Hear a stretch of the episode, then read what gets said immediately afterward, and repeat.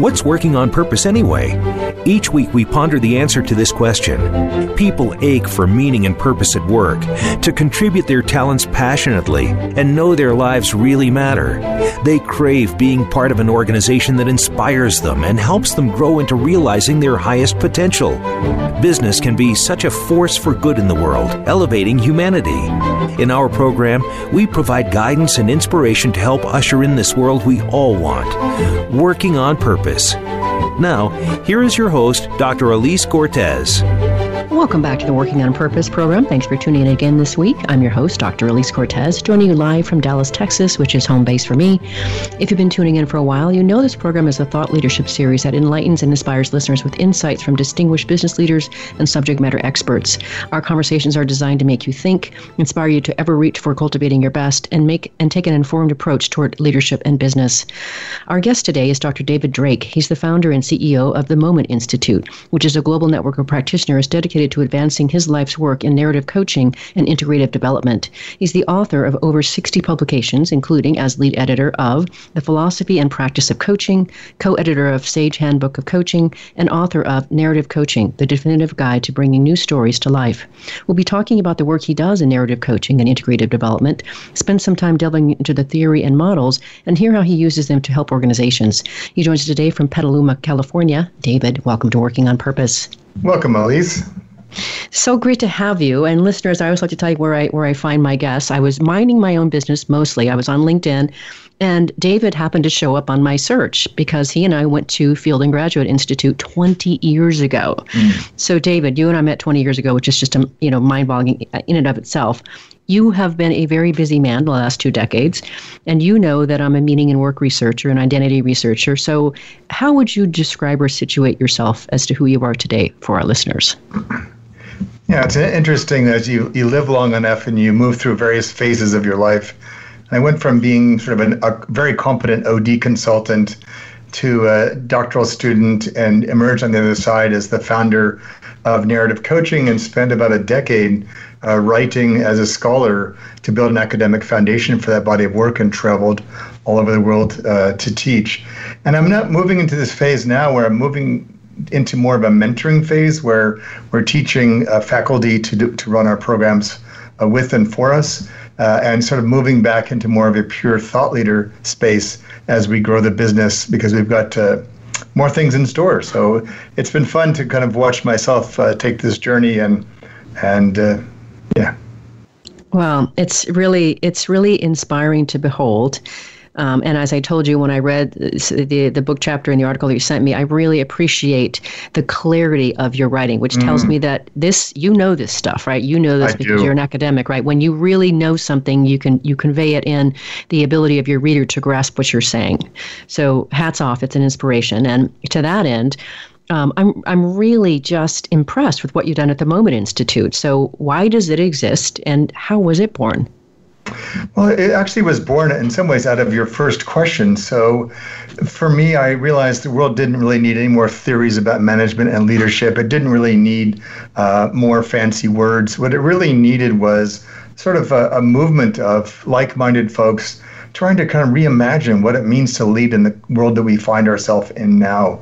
And so, in many ways, you know, we're starting to start this movement of uh, re- recognizing that practitioners are really hungry to really assemble their life's work, really work in a more integrative fashion, kind of work in a more human fashion, not caught up so much in the buzzwords of the day. And so when I realized that I wanted to move out beyond just narrative coaching, we had to change the name of the business away from the Center for Narrative Coaching to think bigger about what the work we were doing and take it out of even the professional realm to look at more of a global impact from our work. And I realized that the one common thread that stood out for all the work I've done for the past probably 30 plus years is I have this fascination with the choices that we have available to us in any moment in time. And how do we help, say, for example, the leaders or managers that we work with to make new choices under lots of pressure? And so we, we found this way of bringing sort of a psycho spiritual approach about self awareness and, and mindfulness into kind of more of a professional and social approach, which is the context in which people were working. And the Institute basically studies what happens for people at that intersection And then how would you train practitioners to work in a very different way, which I'm sure we can get into later. But the Institute really created this platform to start attracting all the people we've worked with over the last 30 years to begin to go on this journey to lean into the unknown, which the pandemic has, has really uh, accelerated, to begin to discover how we might do our practice in a fundamentally different way and uh, so the institute's basically doing r&d and training uh, and coaching in that space to begin to imagine how else we might be in service of our clients Really appreciate that, David, and from many, many vantage points. One, just the the enormous impact that you're making across the world, and and the other thing that I certainly appreciate too, given that we're both probably about the same age, um, you know, there's something about getting to this stage of life in terms of lifespan development psychology. You and I both studied, I'm sure. Mm-hmm. You know, we're at this generative stage where I don't know about you, but being able to give something that that per- perhaps surpasses my own death is is is yeah. important. It is and you're doing that and i really really applaud that. So thank you for that. And again it's an inspiration. I'm now in the process of elevating and transforming my own business mm. to make a greater reach, reach as well. So um, you are inspiring me to continue my quest. Thank you. You're welcome One of the many things that you say in your website that is very compelling, David, that I want to share with our listeners and have you speak to. You you say on the Moment Institute website, you say we are in a great unraveling and an awakening and opening toward a great turning, which is a more life-sustaining society. And I see that you've worked with tens of thousands of practitioners, which is amazing, and leaders around the world at their thresholds. And the institute is launching new programs to help make this great pivot toward this new narrative that we need. I want to unpack each of those words and get you to speak to a bit of what's behind that. There's a lot behind that whole that whole statement there, but let's start with unpacking those words first. First, unraveling. What do you mean? Uh, so uh, first, I have to offer a, a, credit to the great Joanna Macy, who uh, sort of pioneered this sort of framing of the first two, of the unraveling and the turning, and we've added the great pivot. So um, you know, just you have to look in the news every day, and you begin to see that a lot of the social fabric, our institutions, our notion of democracy, are really sort of unraveling in a variety of ways, and some done with hope, and some done with I think something else. But and there's a lot of things that maybe at least you and I grew up with are are just fundamentally different now, and people are really yearning like what does a school mean now? And what is how do we provide healthcare for people? And how do we get different points of view in the same room in a civil manner? And so as with any change it often begins with an unraveling. It's like a a, a, a rope that uh, the, the threads are coming apart. And so people are responding in a variety of different ways. If you look at history, um, uh, uh if you were to look at history, say 100 years from now, looking back now, I think we'll discover that the pandemic's just, like I said, accelerating the this moment in time where humanity's making uh, some fundamental choices that will will forever alter the course of our history as a species. And so one of the options would be this sort of great turning. So what if we actually woke up to what's happening around us? Um, around the environment, around race, around economics, uh, around a lot of things, and actually sort of turned and uh, and sort of um, moving towards a different frame for how we want to be together. Um, and so the unraveling is sort of what's setting that in motion. And we know enough about human nature from our studies, at least, to know that you know people respond to that from very different developmental perspectives. And so we're uh, doing a lot of work right now, helping our clients and our practitioners cope with the unraveling so they can bring more of their best self to help turn themselves and others around them uh, in a different direction to begin to seize this moment. And for me, that sort of end constitutes a pivot. So every day of our life, uh, every moment right now, it seems like we're having to make these big choices. And we're trying to set up the Institute to be able to support people to make those harder choices to kind of lean into some of the dilemmas we face. Uh, otherwise, you know, um, I'm not sure this will turn out very, very well for us. But we're, we're, I think there's a, a, great sense of hope for what we're doing, and a lot of practitioners are really hung, uh, hungry for something besides the usual way of doing business because they see the gravity and the opportunity that's in front of us. You know, one of the things that is so great about getting to host this show, David, and I've been doing it for five and a half years. I think you're number episode 284 or something like that. Mm-hmm it has given me such a profound way to continue my own learning while I share mm-hmm. that with my listeners. And so, what it also does is it gives it gives me access to a network of other people that are like minded and heading in a similar mm-hmm. direction. And so, I see so much great work being done in the world to help steward us toward that future that you just described, mm-hmm. that that we want for ourselves, and do it in, a, in, in an intentional way, not just a reactionary way. So, I too have a lot of hope. Good. Good. Yeah.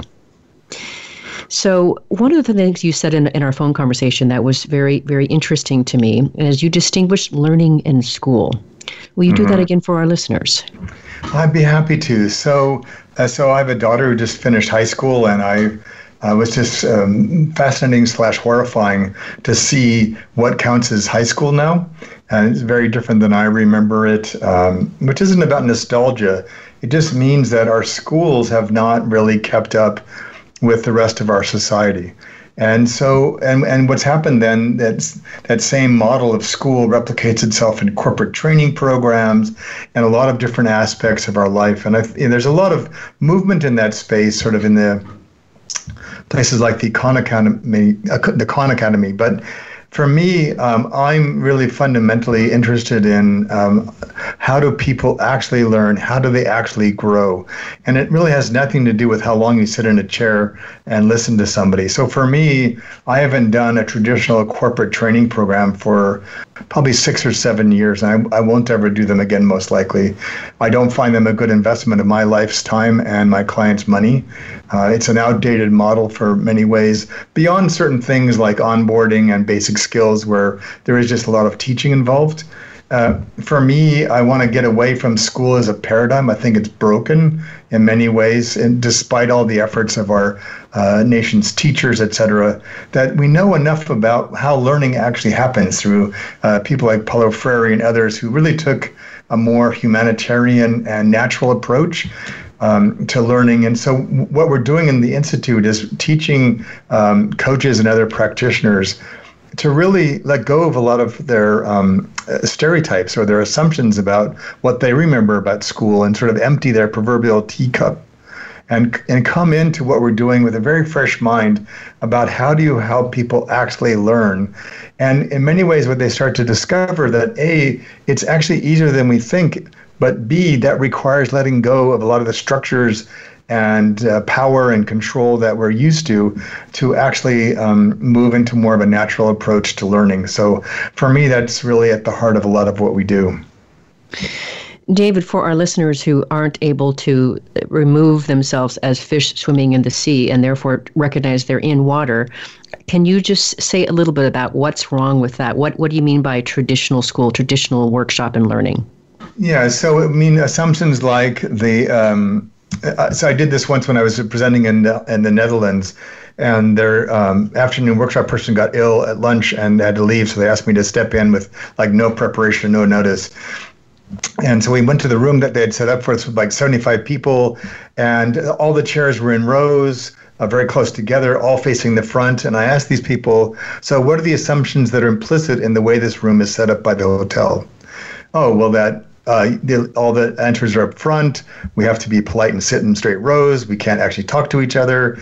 And so for me, um, most schools are even the ones that are maybe more contemporary in style still assume that we, you can know ahead of time what you need to know. There's a fixed curriculum. It's sort of uh, guided or uh, provided by the faculty person um, that you the best thing to do is then test you about all that and that learning and testing and scores and grades kind of all go together which they don't at all. Um, and it really then becomes more about um, if you look at um, students their aim is to perform well at school. It may or may not have anything to do with what they actually have learned, okay. or the value of what they've learned, or the the um, generative nature of what they've learned. It's just that they've passed all the right hoops to complete the process. And so for me, when you look at um, like the joy of learning when you were a kid, you know, before you discovered school and it kind of wrecked that, um, it was this all about curiosity and creativity and connecting with people and being part of your surroundings. Um, and I just feel like even in a technology saturated environment like ours, that it's we need to kind of go back to what we understand about how people actually learn and build systems and communities around that not about how to kind of move in almost like a factory like fashion through something that somebody else has set up Beautiful. That helps so much distinguish what, what it was you were trying to convey. And then to that end, to add to that, I got to believe that you, when you talk about the power of human connection as a foundation for learning, that's got to undergird what you just said. Yes, no, kind of, sort of? Uh, totally, because you know we we humans are relational beings. Even those of us like myself who are introverts, we are fundamentally relational beings. That's how we've survived this long as a species. That's how we've thrived as a species. And yet, you know, so much of our like performance systems at work, our grading in schools, or even some of our status systems in communities really has to do with individual performance, particularly in the US, less so in other parts of the world. But the US is obsessively individualistic. It's in many ways why we're not doing so well with the pandemic. Um, and mm-hmm. you know, societies that are more communal in nature or social in nature, relational in nature, say like in Asia, Australia, Europe, um, have a much greater sense of the common good, uh, much more willingness at times to um, supplant, you know, to, to let go of one's own individual needs for the for the good of the whole, because in the end, that's better for everybody and even for yourself. Um, and so, fundamentally, what we find now is that um, people are lonely. People want more connection. They want more meaningful connection. They want more um, substantive relationships. And so, for me, again, when everything is based on individual competition or achievement, uh, sort of the the the hero kind of myth. Um, that really a goes against how we understand humans, but b uh, is really not very conducive to learning. Uh, so for us, we're really interested in, and, we, and we're finding this right now. We're starting a new um, uh, membership program for our community, and when we've been doing the research about what they most want from this, it really has very little to do with content. It has everything to do with the quality of relationships they experience in our community. Mm-hmm. we've had this oh, so many times these last few weeks as we've gotten started that many of them have said, um, and, and many of our folks have never actually met each other, but they said, I have better connections here than anywhere else in my life. Yes, totally and, understand. Yeah, and it's I think that's people are especially right now we need this more than ever and again goes back to schools don't teach us about relationship. They teach us about stuff and people don't want any more stuff. they, yes. Like to you, they want they want meaning and purpose. They want mm-hmm. intimacy. They want a sense of hope and contribution. Mm-hmm. And um, so we're trying to tie those innate human needs to their own learning journeys to help them uh, fulfill that. I love it, David. I'm so glad to have you as a guest. Let's grab our first break. I'm Elise Cortes. We are on the air with Dr. David Drake. He's the founder and CEO of the Moment Institute and the author of over 60 publications, including Coaching, the Definitive Guide to Bringing New Stories to Life. He joins us today from Petaluma, California. We've been talking a bit about where his journey has taken him and why it's important. After the break, we're going to talk more about some of the theories and narrative co- coaching and the models. Stay with us. We'll be right back. Dr. Elise Cortes is a management consultant special specializing in meaning and purpose. An inspirational speaker and author, she helps companies visioneer for greater purpose among stakeholders and develop purpose inspired leadership and meaning infused cultures that elevate fulfillment, performance, and commitment within the workforce. To learn more or to invite Elise to speak to your organization, please visit her at elisecortes.com. Let's talk about how to get your employees working on purpose.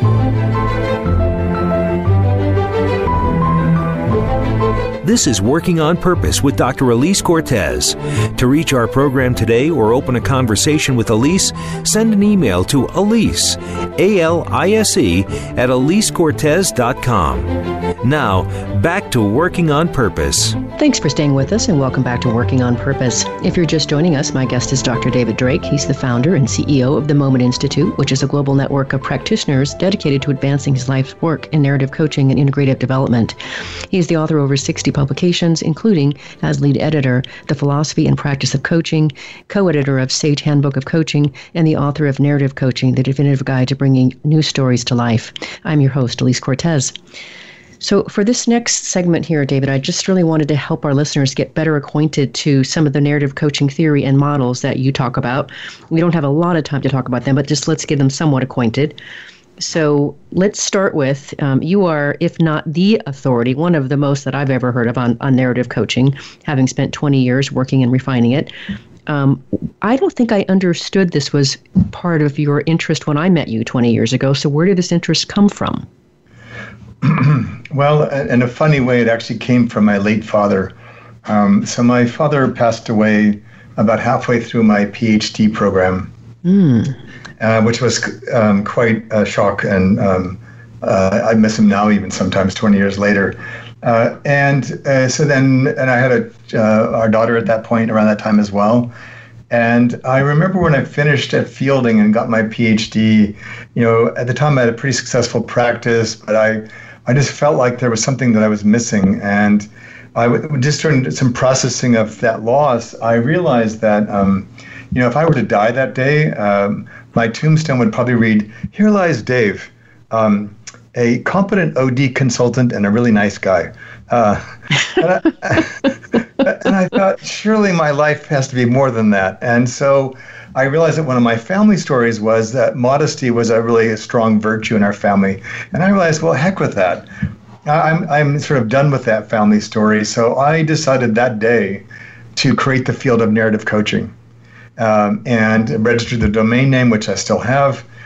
And it really grew out of my realization that um, I was uh, one of the early sort of participants in coaching back in the early to mid 90s. Um, and I realized that so much, even then, of what coaching was becoming was just sort of contrary again to everything I believed about learning and development, and in my my earlier career that said, now people are actually they don't want more goals, they don't need all these structures, they don't need all this stuff, and so I uh, created narrative coaching as a way uh, for for me to feel more at home in coaching, and I started to realize that a lot of people were very interested. Um, and at the time, there's sort of that Wild West notion of coaching. So I inv- invested a lot of time writing a lot of publications and being quite active in um, the academic coaching space. Uh, got picked up eventually as a thought leader at the Institute of Coaching at Harvard um, and spoken about 25 different countries about narrative coaching. Um, and for me, it just it, it provided a way for coaching to feel like an intentional conversation in which we're coming alongside someone else. We're not subjecting them to our coaching model. And so what we find is because it's based in a lot of um, uh, basic adult psychology that clients appreciate that it feels like a natural conversation, but it has transformational impact. Oh, David, this is just yummy. So first, let me say, and listeners, you've heard me say it before, and this is in my my my vitally inspired program. The importance, right? There's something people don't understand the the role that death has in our life. That because mm we all have a certain expiration date, that which we don't know, it gives us a sense of urgency and can certainly power purpose. Mm-hmm. And and the idea of starting with the end in mind, what is my tombstone going to say, is something that I do also do in my programs, or, or I have them right there. Um, not the epitaph, but the obituary. It, no, not the obituary. What they read it at the funeral is called. Uh, I'll get there. Eulogy. Eulogy. Eulogy. Yeah. So right, it's so important because when you start thinking about how do I really want to do this thing, and you work backward, it, you're a, a, perfect example of why that works so well. So let me acknowledge that. Thank you. Mm-hmm. And then, secondly, I do want to go more deeply into your basic narrative coaching model. What I found so fascinating about what you wrote is you really do help us understand how and why it works in your writing. So, if you can do some semblance of that for our listeners here, that would be great.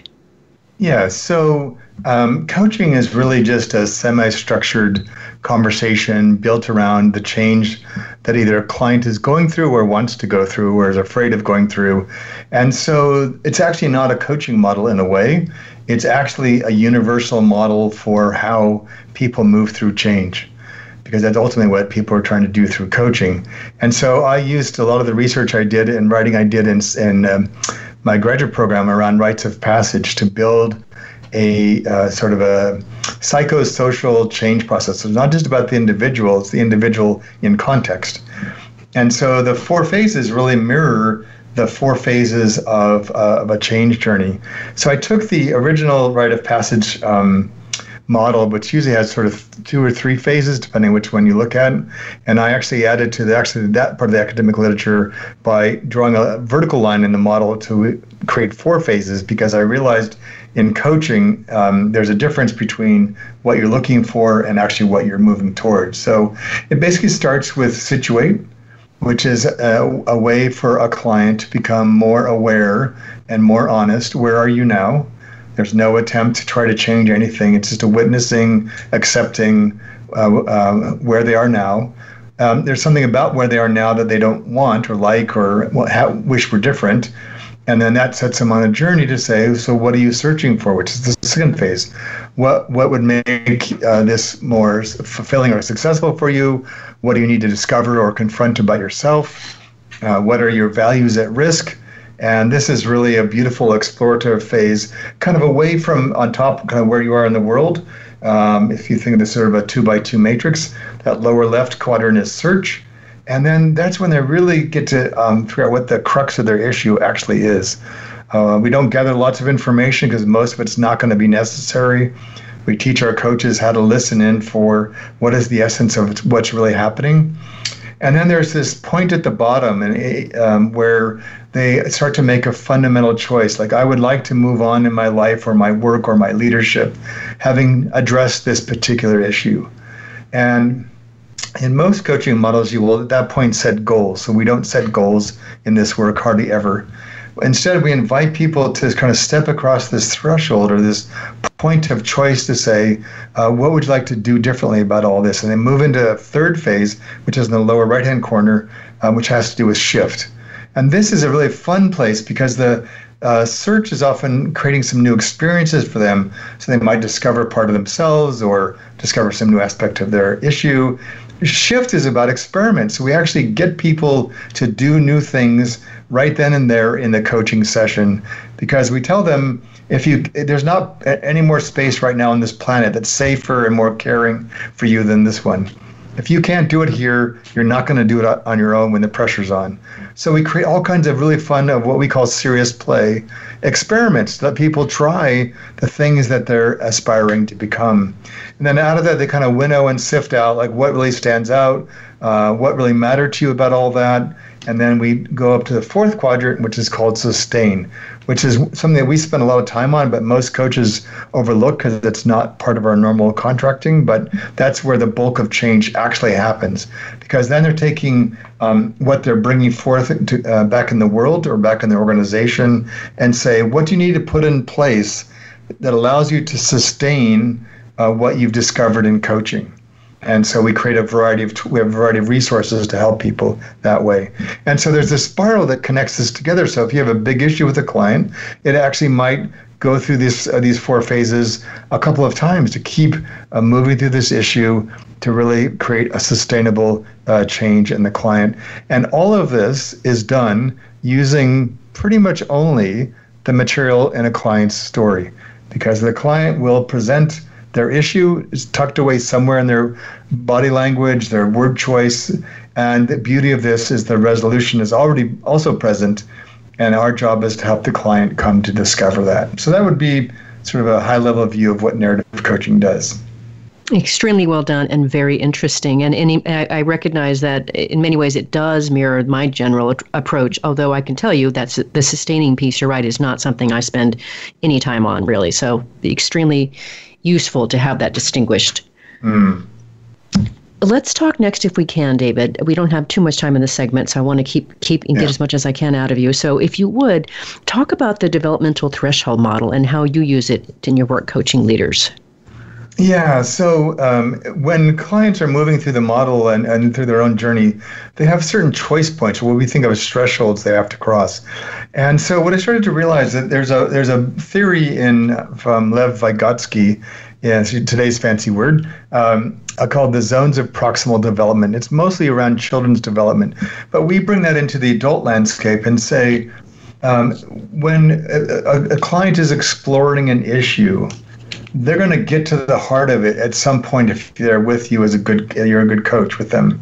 And that's that choice point. Will i bra- bravely step into this new way like maybe share more of my emotion or be more assertive or whatever it is i'm about to do? And what we're doing from uh, uh, this sort of proximal development piece is we're looking at what scaffolding would they need around them right now in this moment in time to allow them both to let go of what they had before, which is not easy for most of us as adults, and step into a new possibility, even if it's just to experiment with it for a few minutes in a coaching session. And so we're just looking at um, uh, what did they need to support them to do that. And what happens is then this becomes sort of a Mobius strip that as they take new actions, they gain more confidence, they gain more awareness of themselves, then which feeds back to the uh, the first half, which is a deeper understanding of what was really going on, what was triggering them, and then that that deeper understanding of what was going on and what created all this allows them to do the work, the inner work, to then go back out into the world with even more robustness to try out some of these new behaviors. And so these two, this sort of this sort of uh, moving back and forth just really creates this deepening um, both awareness and new level of action and so this um, we're looking at those sort of developmental thresholds where clients can often make significant sort of meta shifts in their own inner narrative, which not only helps them address the issue they're talking to you about in coaching, but they, they then can use that in so many other aspects of their life. That's so exciting. And what I really get from what you just said there, David, is I hear I hear uh, an integrative threading. So they come in, they mm-hmm. do some work with you, and then they take and they thread that back into their every day to day life and work. And there's an ongoing, like I see it as almost like a an ongoing upward weaving, if you will. Yes, that's a great image. Yeah. Mm, awesome. Yeah, that's how I got it. Well, and then finally, if you would share with us a little bit about uh, about this work that you're doing to develop narrative coaching practitioners across the globe. How wonderful that you are literally cascading this ripple across the globe, David. Yeah. So I've, and like I said, I probably have taught this work to probably 15,000 practitioners uh, and a bunch of leaders as well around the world. And so right now we're kind of creating some platforms on our website to begin to um, invite them all to come come to the piazza. That's sort of the image we're using. Have mm. a little cappuccino um, mm. with us and get to get reacquainted, uh, see where the work is now. Um, and what we're finding too is that a lot of our um, um, practitioners are not just interested in uh, getting more masterful with their craft. They want to talk to each other. In some ways, even more than they want to talk to me, which is great. That's um, I see that as a sign of success. And so we're creating these uh, ways for them to start connecting. Uh, we're creating a sort of an entrepreneurial path for some of them to through a guild that we're forming, where people want to take this and apply it in certain formats or certain um, uh, sort of domains. And so um, we're doing that, and then we're probably the latter part of next year we'll start a narrative healing program for all of our narrative coaches that want to work in things like attachment theory, uh, trauma, uh, grief, et cetera, areas that got kind of a deep background in my past to kind of go into some of these harder issues with their clients. And so we're um, start slowly starting to put that together as well um, as a way to bring this work to the world uh, outside of the field of coaching itself into the uh, heart of the issues that many of us are confronted with these days. Beautiful, just beautiful. Um, very inspiring, David. Let's grab our last break. I'm Alise Cortez, your host. We were in there with Dr. David Drake. He's the founder and CEO of the Moment Institute and the author of over 60 publications, including as lead editor of The Philosophy and Practice of Coaching and co editor of Sage Handbook of Coaching. He joins us today from Petaluma, California. We've been talking a bit about some of the theory and models that he uses in his work. After the break, we're going to hear how he uses it with leaders and, and organizations. Stay with us. We'll be right back. Work. It's broken and needs a serious overhaul Want to help? Together, let's end the soul sucking experience it is where people drag themselves to collect a paycheck and usher in a world where work is synonymous with meaning and purpose, where leaders inspire people to rise to their greatness in service of their tasks, and business is elevated to unleash spectacular cause in the world. Here on Working on Purpose, you're not just part of the movement, you're powering the solution. Listen each week on Voice America Empowerment. This is Working on Purpose with Dr. Alise Cortez. To reach our program today or open a conversation with Alise, send an email to Alise, A L I S E, at AliseCortes.com. Now, back to Working on Purpose. Thanks for staying with us and welcome back to Working on Purpose. If you're just tuning in, my guest is Dr. David Drake. He's the founder and CEO of the Moment Institute, which is a global network of practitioners dedicated to advancing his life's work in narrative coaching and integrative development. He's the author of over 60 publications, including as lead editor, The Philosophy and Practice of Coaching, co editor of Sage Handbook of Coaching, and the author of Narrative Coaching, the definitive guide to bringing new stories to life. I'm your host, Alise Cortez. So, for this last segment here, David, I really wanted to let our listeners in on some of the amazing work that you've gotten to do. And obviously, we don't have time for much to discuss it, but let's first start with uh, your interest in, in integrated development to development practitioners. Um, we talked obviously about that in the, in the last segment, but say more about what is integrated development and why is it important? Yeah, so this was sort of uh, my, you know, I guess I'm fortunate enough to start two two domains in my two uh, fields in my life, but this one came uh, somewhat accidentally. I went through sort of a difficult sort of personal patch some years ago, and I, as we often do in those moments, I did a pretty significant life review and kind of looked at all the projects I'd done over um, probably 20 some odd years at that point, and I asked myself which ones did I most enjoy and which ones actually worked. And I discovered in doing so that they all had the same pattern to them. Some started out that way, but most of them ended up that way along. And so I thought, well, what is what was I doing in those projects that allowed them to be so successful? And then I started to realize there was this pattern. And so I started to do some writing about that pattern and then slowly over time over the last five to seven years um, sort of identified it as integrative development and it largely comes, again, very similar to what we've been saying about education, about learning, uh, why school doesn't work as well or training doesn't work as well. And fundamentally, it started for me at Fielding um, in bringing sort of um, adult learning and development and organization learning and development into one unified process. That we that we often complain about our clients and all those silos they're stuck in, but we practitioners are just as bad, if not worse because we all have our niche and our little thing. And our, you know, and I, what I discovered was that our clients needed something else uh, that wasn't limited to all the silos that we we threw at them. And you, if you were doing a large, say, change project, you might have six or seven different types of professionals working on the project. I said, this is ridiculous, um, because then we just you never get enough synergy or momentum. And so I thought, but to train people how to work like this requires a body of work and a theoretical base. So I've been developing that. So we're working on uh, a book on this, which will be out uh, first part of next year, uh, to begin to provide a way to frame a project uh, or frame a program from an integrative perspective. And it brings, and it then what it does is the narrative coaching becomes one of the applications of integrative development as a frame. So it allowed me to then take all this work I'd built in narrative coaching, take it outside the coaching realm, and make it applicable in any any basically any moment of our life, but particularly in designing uh, um, uh, programs and projects uh, in society or in organizations. Beautiful, uh, beautiful, and I appreciate what you said about just being able to take a look in what your own life and discover yeah. the pattern that you used. Uh, I've been doing something similar in my work, and somebody mm. suggested that to me, and I, it never occurred to me to do that. But when they said it, I thought that does make sense. So yeah. I've been doing something similar. Okay, so the next thing we have to talk about, which I just find so riveting, as you, you and I talked about when we first crossed paths again 20 years later, mm-hmm. this idea of creating transformative encounters in the workplace is just amazing to me, David. So, how do you and the practitioners you work with accomplish this? Well, probably the easiest way, and this will come as no surprise to you, is actually uh, to tell you a little story. Um, so, I uh, was doing a, a, series of leadership programs for a major bank through a partnership with a local uh, business school.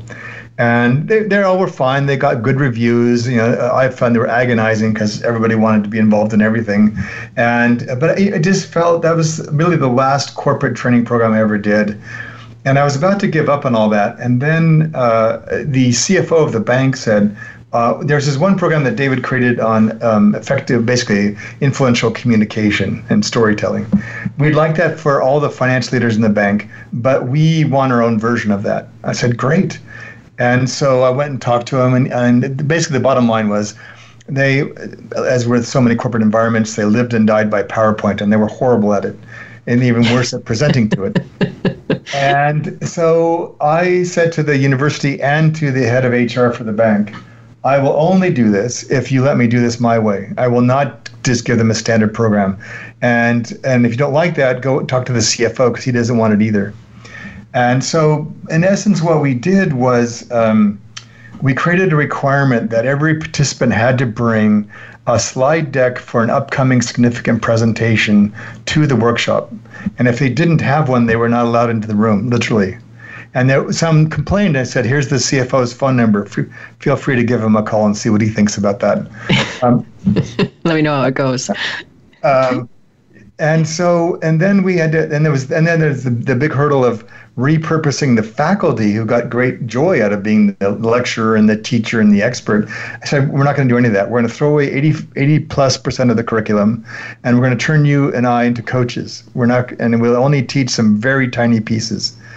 And then I gave him this my four frame model, uh, which has some other um, other links to it as well. And we basically said to participants, you have the entire day, and I don't really care how many slides you brought in. You're leaving with four, and using this frame. And then there's all this panic and all this stuff. And so then we just said, well, and we're here to help you. And so then we just walked them through a process for an entire day through peer coaching, through individual coaching, through challenging them about, no, you don't need that slide, and here's why. And bless their souls, they all left that night with four slides. And some had come with as many as 50 for, I won't tell you how short the presentation was for 50 slides. Um, and one woman actually went out that night and actually got one of the largest grants in the history of the bank's foundation using the presentation she created in our workshop. Mm. Uh, and it was just mind blowing. Then they had about six weeks to go to actually deliver that presentation. Uh, and and I said, use this for this framework for as many other presentations as you want.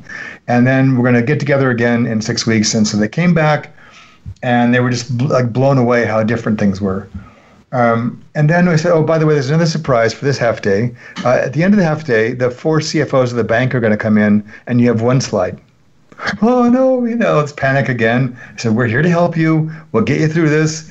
And so they did that, and they uh, moved everything down to one slide and presented to the CFOs who were just gobsmacked. They said, if we talk like this, it would utterly transform our bank. Why are we not doing this?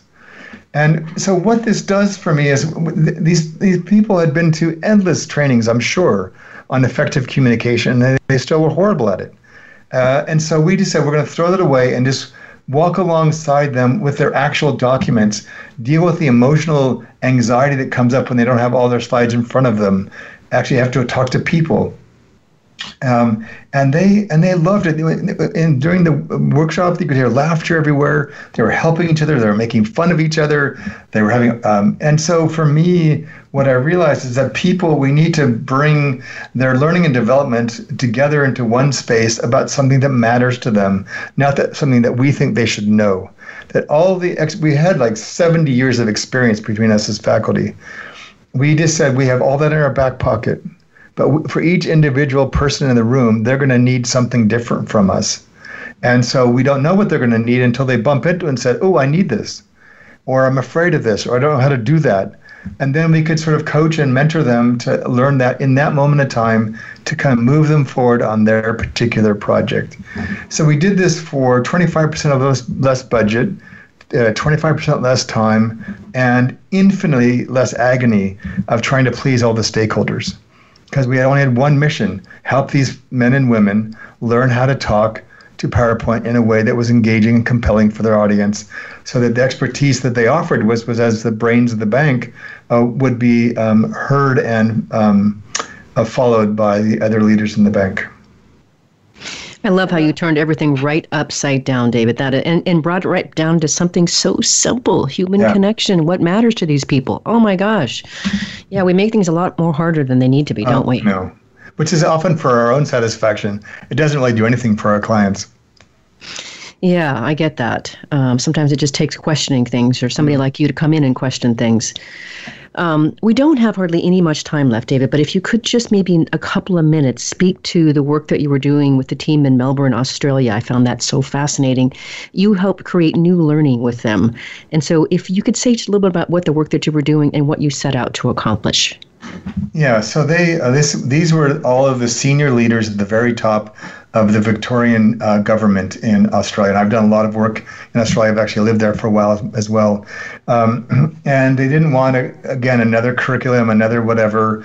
These people were dealing with, you know, raging bushfires, the early stages of, of the pandemic, uh, decli- uh, sort of rising population and economy, but downsizing of budgets. They were just in, and so I said, there's nothing I can teach them that's going to help them with this. So we uh, decided to, uh, I got um, buy in, which I was actually invited into by the director. Uh, to do an integrated development project with them, which was that we had a structure for the day but it was really around a series of nested conversations with each other, some coaching practices with each other to help them identify what would help you most right now to get to a place where you can actually stand back and look at what's going on and make some choices about what you want to do differently as a leader. So, again, it was myself and another coach that each person articulated in the very start of this day and a half program what they most wanted to use uh, from us what they most wanted to get done differently. And um, and then we kind of walked them through those series of conversations, and they found it was refreshing. It was light. They were so relieved we weren't going to teach them stuff because um, you know the, the the volume of things they had to grapple with was extraordinary. My hats off to these amazing men and women. And so we said we're not here to try to um, again lecture them about anything. We're here to help them feel better about themselves, more aware of themselves, and identify both personal and collective projects, which they did, to actually make their current situation better for them. And uh, we used one of our models, the IBEAM model, which is around identity, behavior, environment, aspiration, and mindset, the, the core drivers for performance in leadership, um, to help them to develop some simple plans for themselves to kind of get through this time and create a stronger platform for them to become uh, better leaders. And it was just magical. It was just really magical to watch uh, what happened. And they got higher turnout than they've ever had for this level of program that, that they ever could remember. They even had some of their very senior leaders say, Can we have more? which they'd never heard. It just their jaw dropped. They'd never asked for more. They always want to get out of things um, because they were having such a great time. David, that is such a, stunning example of you know what I hear when you even narrate that, right? What it feels like to get to do work where you know you're making a difference, you know you're making an impact, it's being received the way that you intended it, and then to be asked for more. Does it yeah. get better than that? No, not that I've found.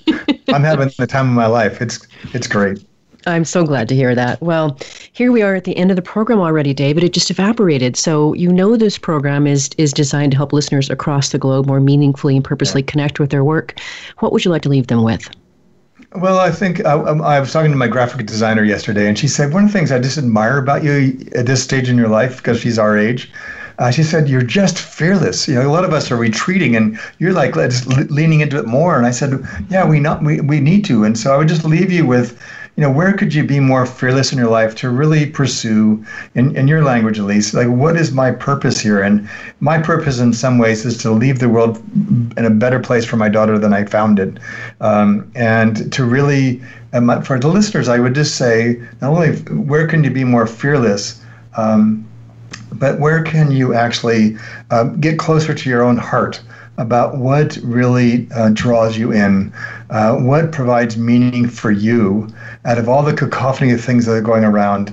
Just distill yourself enough, long enough to say, I have a gift. Am I giving my gift in a way that's uh, serving others and serving myself well. And if not, we don't have time for anything else right now. And I think the people that will really stand out in the years to come are the ones who are going to you know put their hand up and say, "I'm not quite sure where this is all going, but I'm going to put my put my skin in the game." And go try to create something new in this sort of grand unknown that we live in now powerful way to finish, David. I am so glad to find you again. You were well worth waiting for 20 years to have this conversation. Thank you very much for being on Working on Purpose. Thank you, Alise.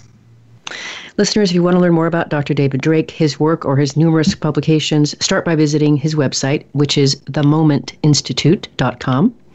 Last week, if you missed the live show, you can always catch it via recorded podcast. We were on the air with Gabrielle Bosché and Brian Bosché, and we talked about their soon to be released book called The Purpose Factor Extreme Clarity for Why You're Here and What to Do About It.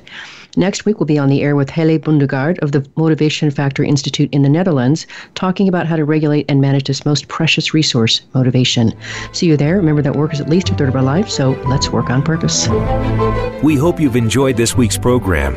Be sure to tune in to Working on Purpose, featuring your host, Dr. Alise Cortez, each week on the Voice America Empowerment Channel. Together, we'll create a world where business operates conscientiously, leadership inspires impassioned performance, and employees are fulfilled in work that provides the meaning and purpose they crave. See you there. Let's work on purpose.